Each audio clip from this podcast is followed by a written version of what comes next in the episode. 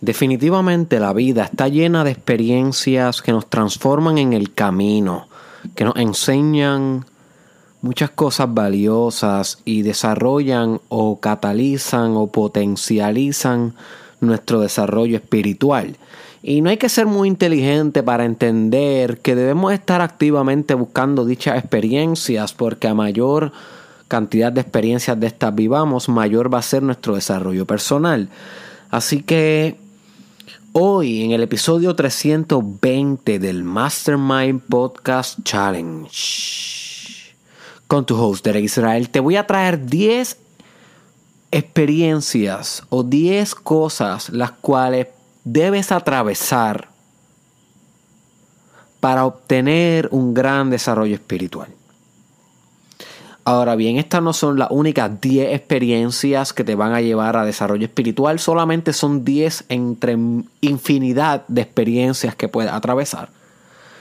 Pero delineé o establecí estas 10 específicas porque son 10 que he encontrado en mi propia experiencia y en la experiencia de otras personas, en libros, estudios y demás, que son bien poderosas. Así que estas 10 no son las únicas, pero son 10 bien poderosas que no necesariamente tampoco tienes que pasarlas todas, pero alguna que otra que puedas pasar en tu vida. Definitivamente pudiera sacarle mucho beneficio y una gran transformación. Muchas de ellas llegan espontáneamente, no hay que buscarlas en la vida, llegan sin pedirlas. Sin embargo, también estas nos sirven para mucho y estando preparados para atenderlas cuando es necesario es parte también de la maduración del hombre y de la mujer. Así que anticiparnos ante futuras experiencias transformativas denota mucha mucho crecimiento de parte de nuestro ser. Así que bien pendiente a cuándo se te puede dar la oportunidad de pasar alguna de estas 10 que voy a estar discutiendo para que estés listo. Cuestión de que puedas transformarte cuando llegue el momento. Bien, la primera experiencia que te recomiendo que pases y suena raro que te recomiende que pase, pase esto, pero realmente considero que es importantísimo para tu desarrollo espiritual, es pasar un desamor. Pasar un desamor. Y con desamor no me refiero a meramente a un despecho o a una ruptura con una pareja, aunque realmente si es este el caso también puede servirte de catapulta espiritual. Pero también me refiero con desamor a pasar una pérdida en la vida o una traición, una infidelidad o pasar una decepción con un buen amigo o una buena amiga. Algo que te lleva a experimentar el otro polo del amor o la polaridad del amor. Cuando el amor duele y en el dolor del amor encontramos transformación. Nota cómo el amor puede transformarte en sus dos opuestos que realmente no son opuestos, son lo mismo, pero superficialmente son opuestos. El amor cuando estás bien feliz, cuando estás bien alegre de amar, puede transformarte definitivamente tu personalidad entera. Pero también cuando hay un desamor puede transformarte la, la personalidad entera. Cuando sufres por amor, cuando el amor se convierte en dolor, esa experiencia, sea por lo que sea, por una pérdida, por una ruptura de una relación, por una traición, ese desamor puede ser el agua que alimenta la sed de tu evolución. Esa agua que permite que se geste una nueva versión de ti muchas veces se encuentra en los momentos en los que el amor duele. Así que si tú tienes algún tipo de amor doloroso en este momento dentro de tu vida, sea por lo que sea, busca la manera de reinterpretar esta experiencia y sacarle de alguna manera jugo espiritual. De alguna manera disecta esta experiencia a través del poder de tu conciencia y de tu reflexión y de tu autoentendimiento. Y cambia este dolor producido por amor, por, esta, por este otro polo del amor. Cámbiala hacia sabiduría, que no solamente pase esta experiencia por pasar, sino que te transforme al andar, ¿ok? Que te deje siendo otro u otra por el hecho de que experimentaste este desamor. Que el desamor no sea meramente un obstáculo, sino un catalista a tu proceso de transformación. Usa el desamor. Usa el desamor a tu favor porque realmente es una experiencia que te puede transformar. La segunda cosa que te recomiendo que debe atravesar en tu vida, una crisis existencial. ¿Qué? Una crisis existencial, tal vez te preguntarás, pero eso no es Derek de, de hippies. Eso no es de gente que, que, luego se quedan un viaje porque, porque estuvieron en una crisis con esto de la existencia, de las preguntas filosóficas. ¿Eso es lo que tú quieres que yo pase, Derek? Exactamente eso es lo que yo quiero que tú pases, my friend. Porque si tú nunca te cuestionas cuál es el significado de toda tu existencia, nunca vas a responder cuál es el significado de tu existencia.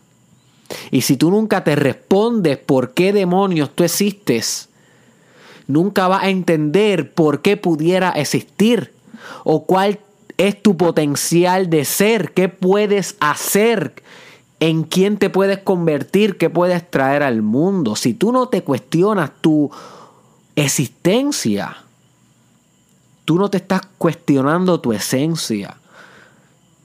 Y, lo que no se cuestiona no se conoce. Así que claro que quiero que atravieses crisis existenciales, my friend, que cuestiones cuál es el significado del hecho de por qué estás aquí. Si yo no hubiese atravesado crisis existenciales en mi vida, jamás me pudiera haber convertido en el filósofo que soy hoy. You see, es en la crisis existencial que encontramos nuestras mejores respuestas. Y es muy normal que nos dé esto en ciertas etapas de nuestra vida. Por ejemplo, en la high school o cuando entramos en la universidad o cuando entramos en la adultez, en la adultez o en el envejecimiento, en esas etapas de transición, en el desarrollo humano. Muchas veces pueden venir estas crisis existenciales y le tenemos miedo, no queremos que pase. Buscamos eh, distraernos para no confrontar estas crisis existenciales. Buscamos hanguear, beber, eh, tener relaciones sexuales, buscamos cualquier cosa excepto mirar de frente a que tenemos una gran pregunta existencial que aún no hemos respondido. Y esto es un error. Porque si tú, te si tú te atreves a atravesar una crisis existencial al otro lado, se encuentra tu mejor versión. Al otro lado de ese océano de dolor y de incertidumbre se encuentra tu gran y último potencial. Hello, my friend. Ningún filósofo ha llegado ahí dando sonrisas y besos y tirando abrazos. Los filósofos llegan a sus conclusiones con dolor, con sangre, con guerra. You see? Con Ares, el dios de la guerra. Así que no le temas a tus crisis existenciales, abraza tu crisis existencial, abraza que no sepa un divino demonio por qué estás aquí y cuál es el meaning de por qué estás aquí, qué se supone que haga aquí. Atrévete a desconocerte y atrévete a conocerte. La tercera cosa que debes pasar es una crisis paradigmática. ¿What? ¿Y qué se supone que sea eso, Derek? Tal vez te preguntas. Una crisis paradigmática es cuando cuestionas todos los paradigmas que rigen tu vida y entiendes que ninguno es la verdad absoluta.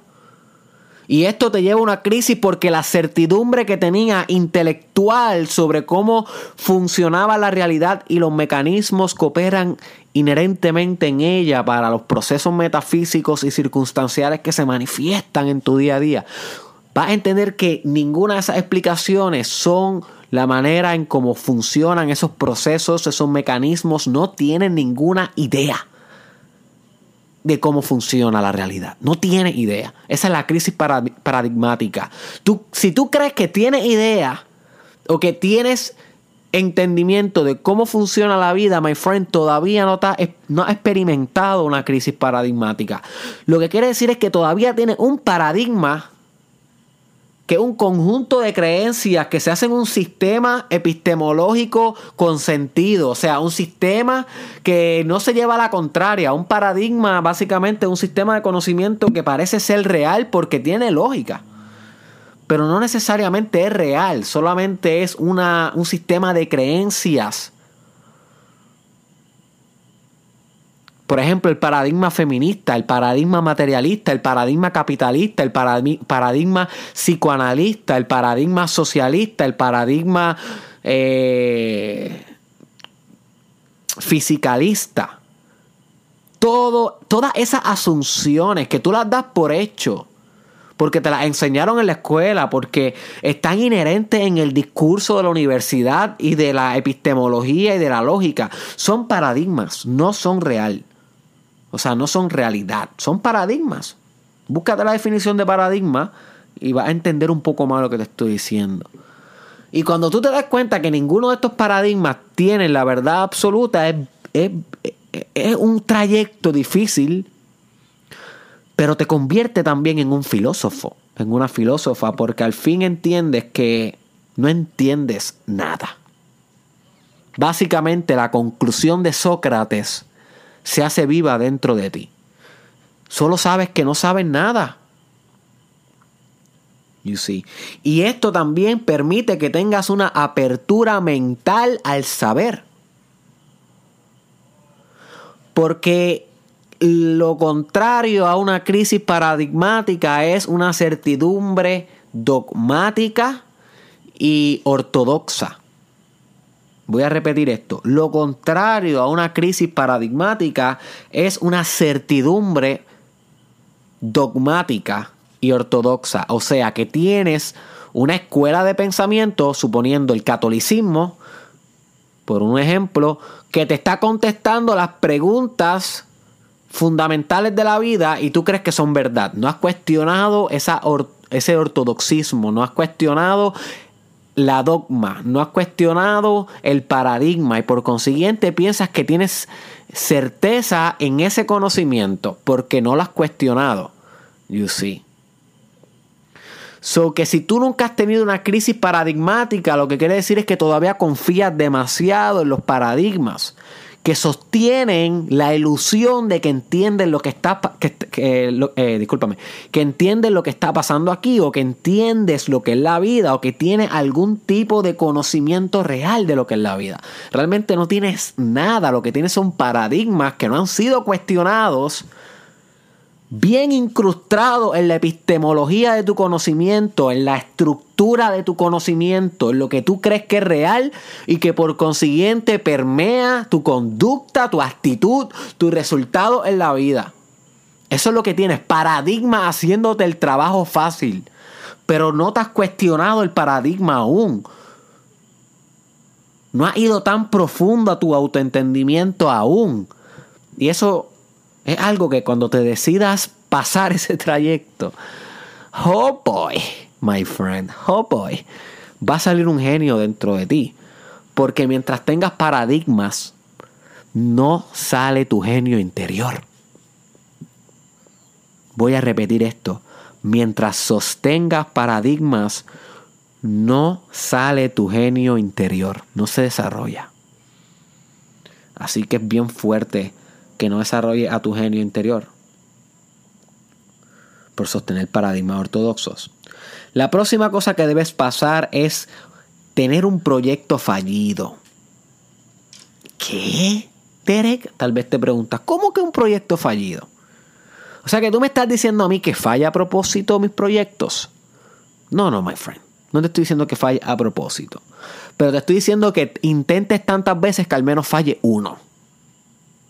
Porque si no estás fallando ningún proyecto que estás acometiendo en estos últimos meses, quiere decir que estás acometiendo proyectos que son muy certeros para ti. Te dan mucha seguridad, ya sabes cómo hacerlos, no representan retos, no representan innovación, no representan que implementen nuevos cursos de acción, nuevas metodologías, nuevas filosofías, nuevas pragmasis.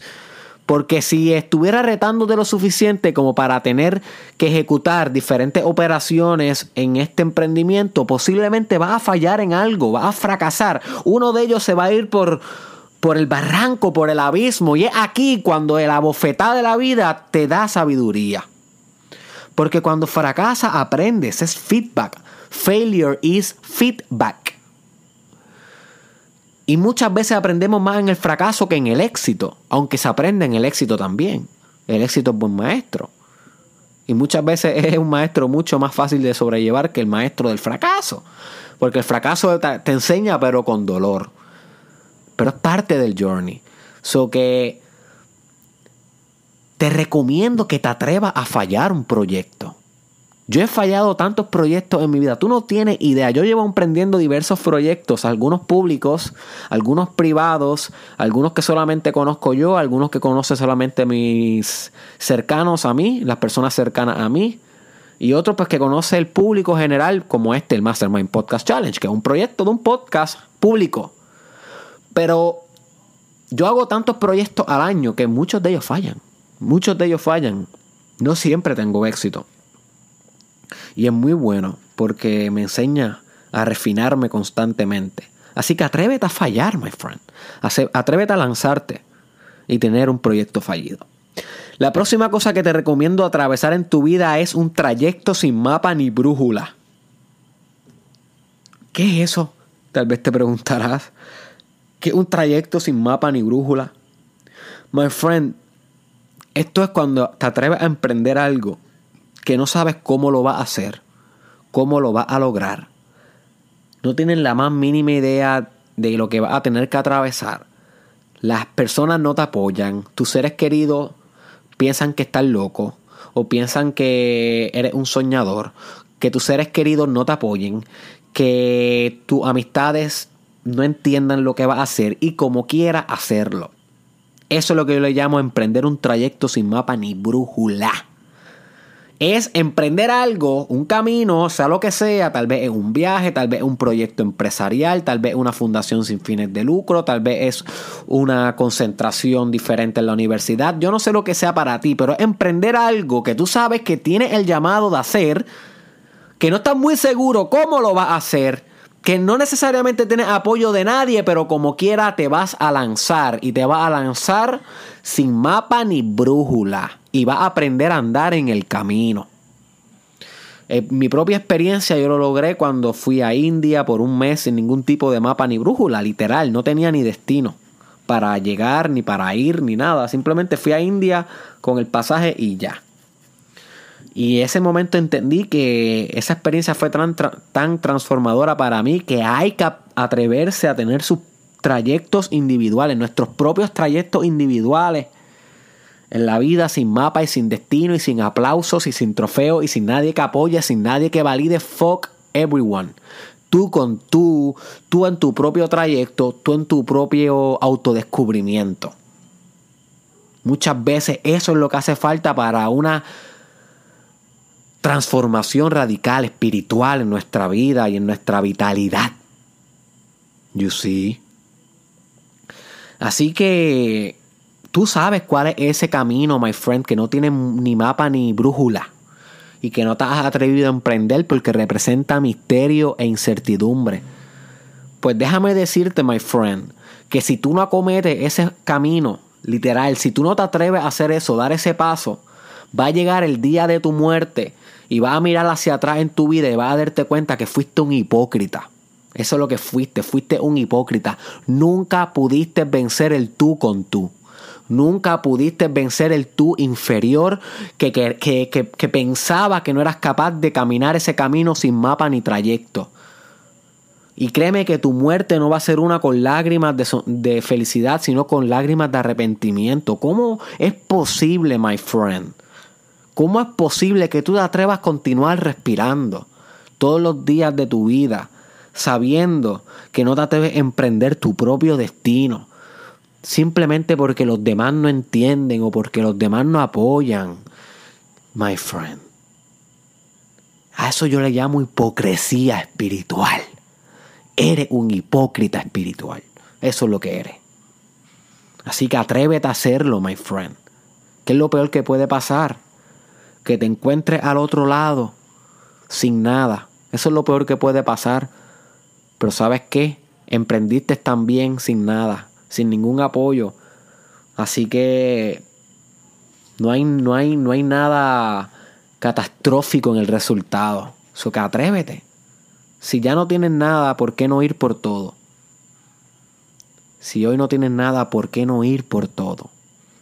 My friend. Otro proceso que te recomiendo que pase en tu vida es un proceso de maestría o mastery. Y no tiene nada que ver con la universidad. maestría y prontamente voy a estar haciendo un podcast sobre esto más a fondo porque ya yo realicé un video que lo puedes buscar en YouTube o en Facebook. Apunta ahí, my friend. Cómo alcanzar mastery. Ese video yo lo hice hace como un año. Hace como un año lo hice. Es bastante completo. Es sobre el libro de Robert Greene Mastery. Pero voy a hacer algo más profundo aquí en el challenge para seguir hablando del tema. Que es cuando tú te haces experto, pero más allá de experto sino que obtienes la maestría, obtienes el perfeccionamiento en algo en la vida en una dimensión de la vida. Puede ser arte o puede ser eh, ciencia, tener mastery en tu propio cuerpo, tener mastery espiritual, tener mastery eh, relacional para relacionarte con otros, o mastery culinario, o mastery eh, con yoga seleccionar es literalmente este trayecto de seleccionar, aunque sea un área en tu vida y perfeccionarte en esa área. No permitir continuar siendo un novato siempre en todo, sino emprender este procedimiento de refinamiento en algún área y mantenerte disciplinado con esto porque esto va a, repercutir en tu espiritualidad y en tu autoestima. Esto va a repercutir en tu autoeficacia esto va a repercutir en tu identidad. Si tú, te si tú te vuelves un maestro en algo, te vuelves un maestro en muchas otras cosas. Por el principio de correspondencia, as above, so below. As below, so above. Lo que estás haciendo afuera se va a calcificar adentro. Y lo que se hace dentro se calcifica afuera. You see, wake up, my friend. Necesitas mastery en algo. Deja las excusas. Deja las excusas, ponte a hacer lo tuyo, mueve ese trasero. El próximo trayecto que te recomiendo que pase es un rito de paso. Este es crítico. Un rito de paso es algo que se hace en la vida, un evento que dictamina un punto de transición, un antes y un después. Es un rito de pasar hacia otra etapa en la vida. Se hacía mucho en las tribus, con los niños, con las niñas, eh, la circuncisión, por ejemplo, un rito de paso, o cuando el niño lo llevaban a matar un león o un oso en las tribus allá en el monte, era un rito de paso porque simbolizaba que el niño ya no era niño y se convertía en hombre y demás. Así que los ritos de paso hoy en la sociedad moderna están escasos porque ya no vemos eh, tanto nuestra vida diaria como un ritualismo o simbolismo. El mundo simbólico en la vida diaria se ha perdido. Eso fue uno de los de las proposiciones más fundamentales de Joseph Campbell, el famoso mitólogo que creó la teoría de la, del viaje del héroe. Y en el libro de Hero with a Thousand Faces, el héroe de las mil caras. Te lo recomiendo. Eh, Joseph Campbell hablaba de que la vida eh, en la contemporaneidad, en la actualidad, carece de ritualismo, carece de mito. Y por consiguiente el significado ante la existencia también está inexistente y poco comparado con épocas más ricas en significado de existencia y demás, y mitología. You see. Y vitalidad en las historias que se cuentan y en el drama que uno se cuenta a uno, a, uno mismo. You see. Las historias que uno se cuenta, a uno se cuenta a uno mismo para vivir. Nosotros no, nos damos, eh, no nos hemos dado cuenta que el mundo no se compone de átomos, sino de historias. No recuerdo quién fue el que dijo eso, fue un pensador bien profundo. Eh, no, realmente no recuerdo quién fue el que dijo eso. No sé si fue Joseph Campbell también. Pero sí, o sea, hace mucho sentido el mito, básicamente una narrativa fundamental de nuestro pensamiento, de nuestra personalidad, de nuestra constelación arquetipal, como los arquetipos, que son esas imágenes psicológicas que permean nuestra personalidad, se constelan y se organizan para estructurar, estructura, ay Dios mío, estoy on fire, no me salen las palabras para estructurar la existencia de la persona individual.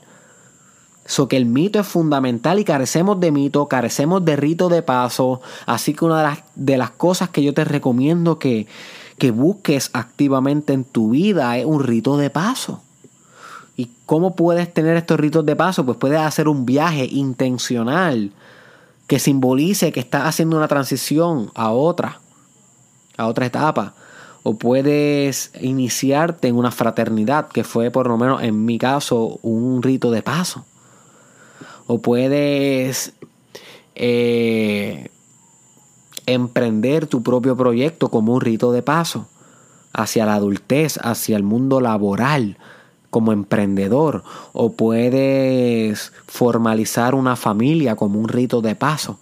No importa la actividad que tú escojas para trascender de una etapa a otra, lo importante es que le atribuyas un ritualismo, un sentido simbólico a esa actividad que permee la actividad y que psicológicamente se transduga, se transduce a, a mucho crecimiento espiritual y, y, a un próximo nivel de personalidad.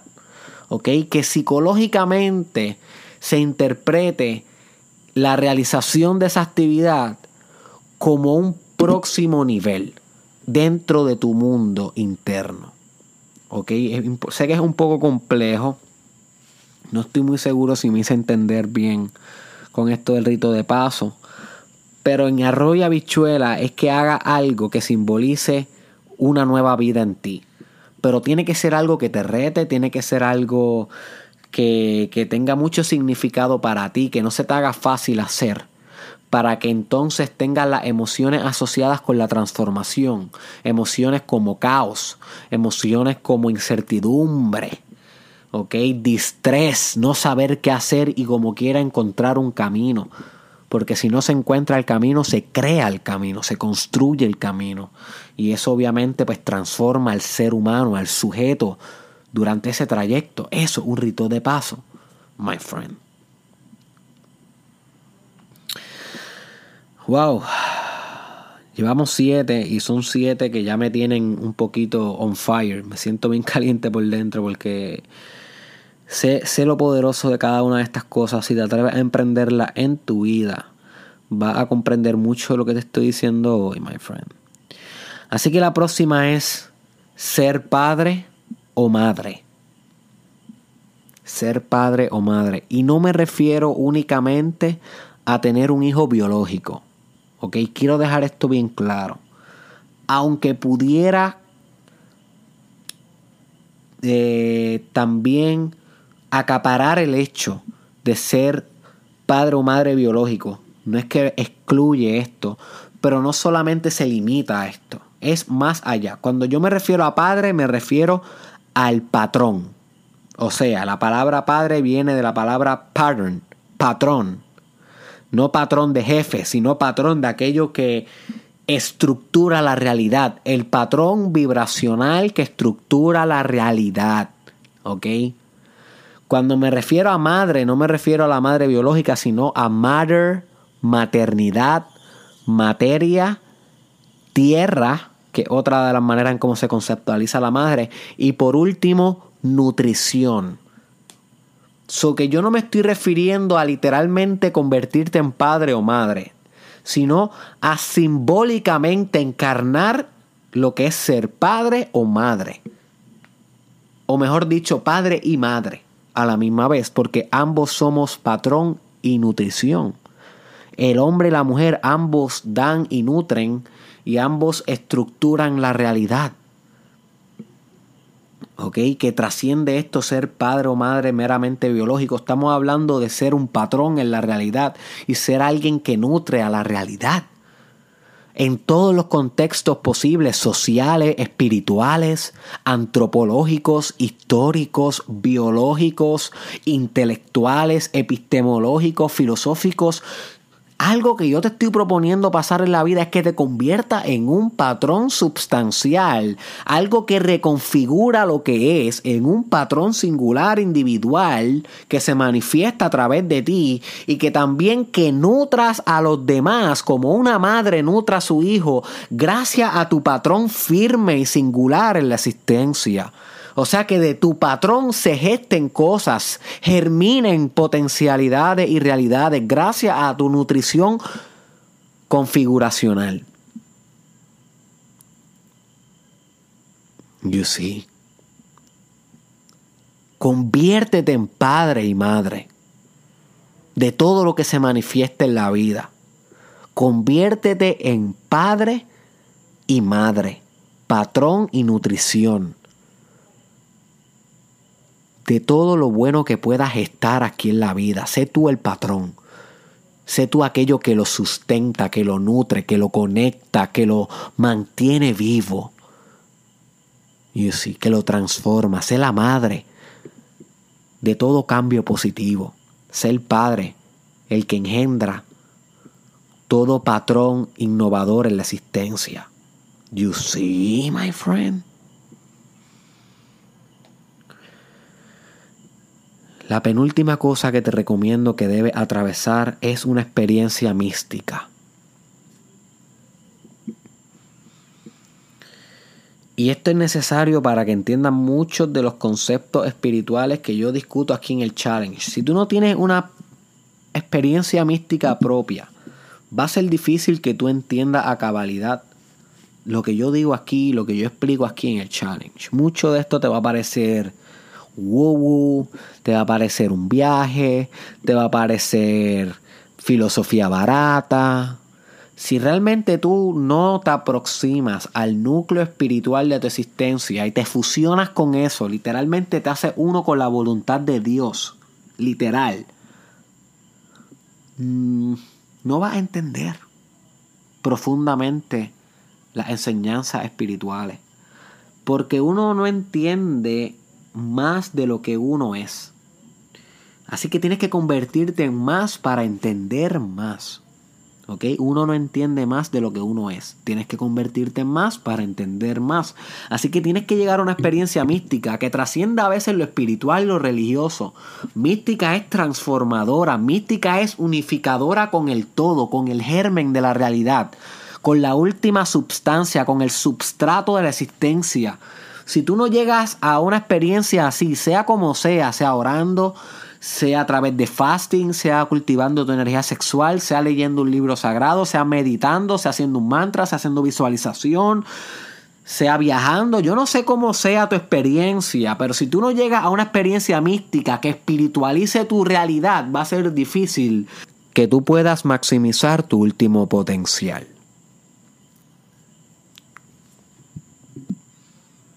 You see.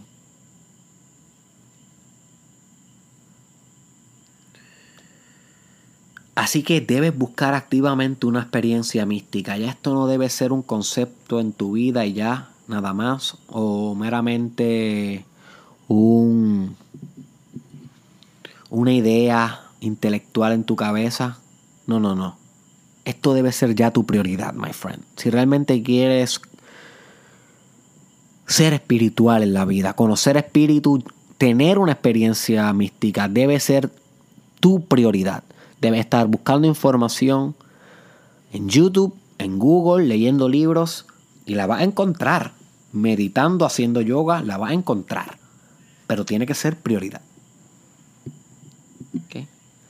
Y por último, algo que realmente te recomiendo que atravieses en tu vida para que conozcas espíritu y para que puedas desarrollarte a tu máximo, my friend, es atravesar una autorrevelación.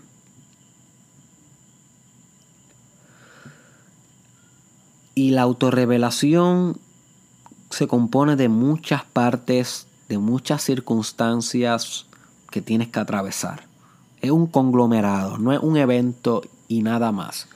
Aunque se pudiera definir como en el momento en el cual tu yo superior se revela ante ti y al fin tú te rindes ante él.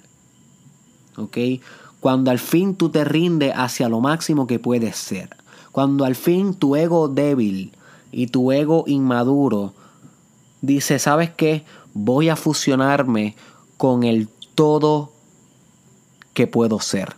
Voy a fusionarme con mi yo superior y voy a rendirme ante mi máxima capacidad. Esa es una autorrevelación. Cuando tú descubres quién tú eres y te das cuenta que eres mucho más grande de lo que eres hoy y te determina a encarnar esa grandeza sacrificando la debilidad de hoy.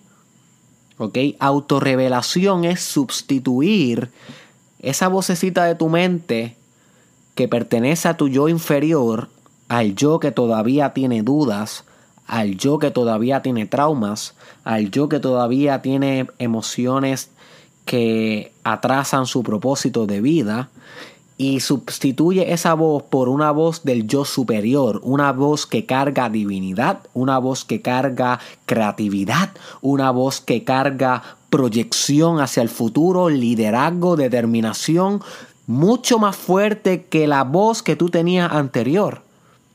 You see, porque al fin se reveló tu máximo potencial te permitiste conocer a ti mismo. Es como si tu espíritu se mirara al espejo y viera lo magnificente que es.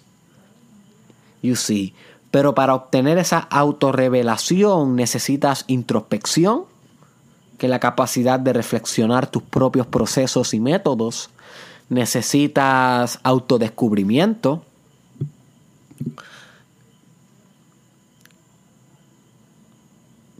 Necesitas autodeterminación, autodisciplina. Necesitas curiosidad por entender quién eres. Porque si tú crees que ya tú sabes quién eres, nunca vas a descubrirte totalmente. Nunca vas a descubrir todas las partes de ti que no, has descubierto aún, que no conoces aún, que están latentes en potencial. No has completado en su totalidad la personalidad, tu personalidad, como diría Carl Jung. Carl Jung, famoso psiquiatra, hablaba sobre que la personalidad se hacía total cuando todos los contenidos que se desconocían de esta, que pertenecían a lo que él llamaba la sombra o lo inconsciente, al fin se integraban al consciente, a tu ego, a tu personalidad total. Y este núcleo de riqueza psicológica entonces vitalizaba al sujeto, a ti, y este sujeto entonces podía vitalizar la existencia en la cual inherentemente era parte, o sea, el mundo completo tuyo.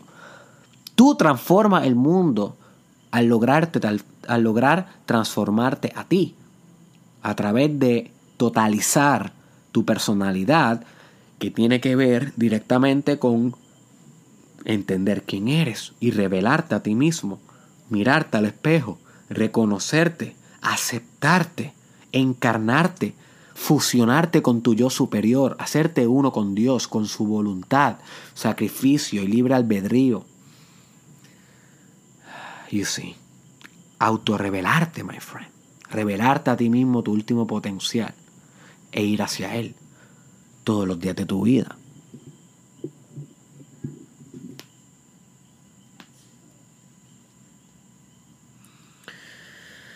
Así que voy a repetir una vez más estos caminos que debes atravesar.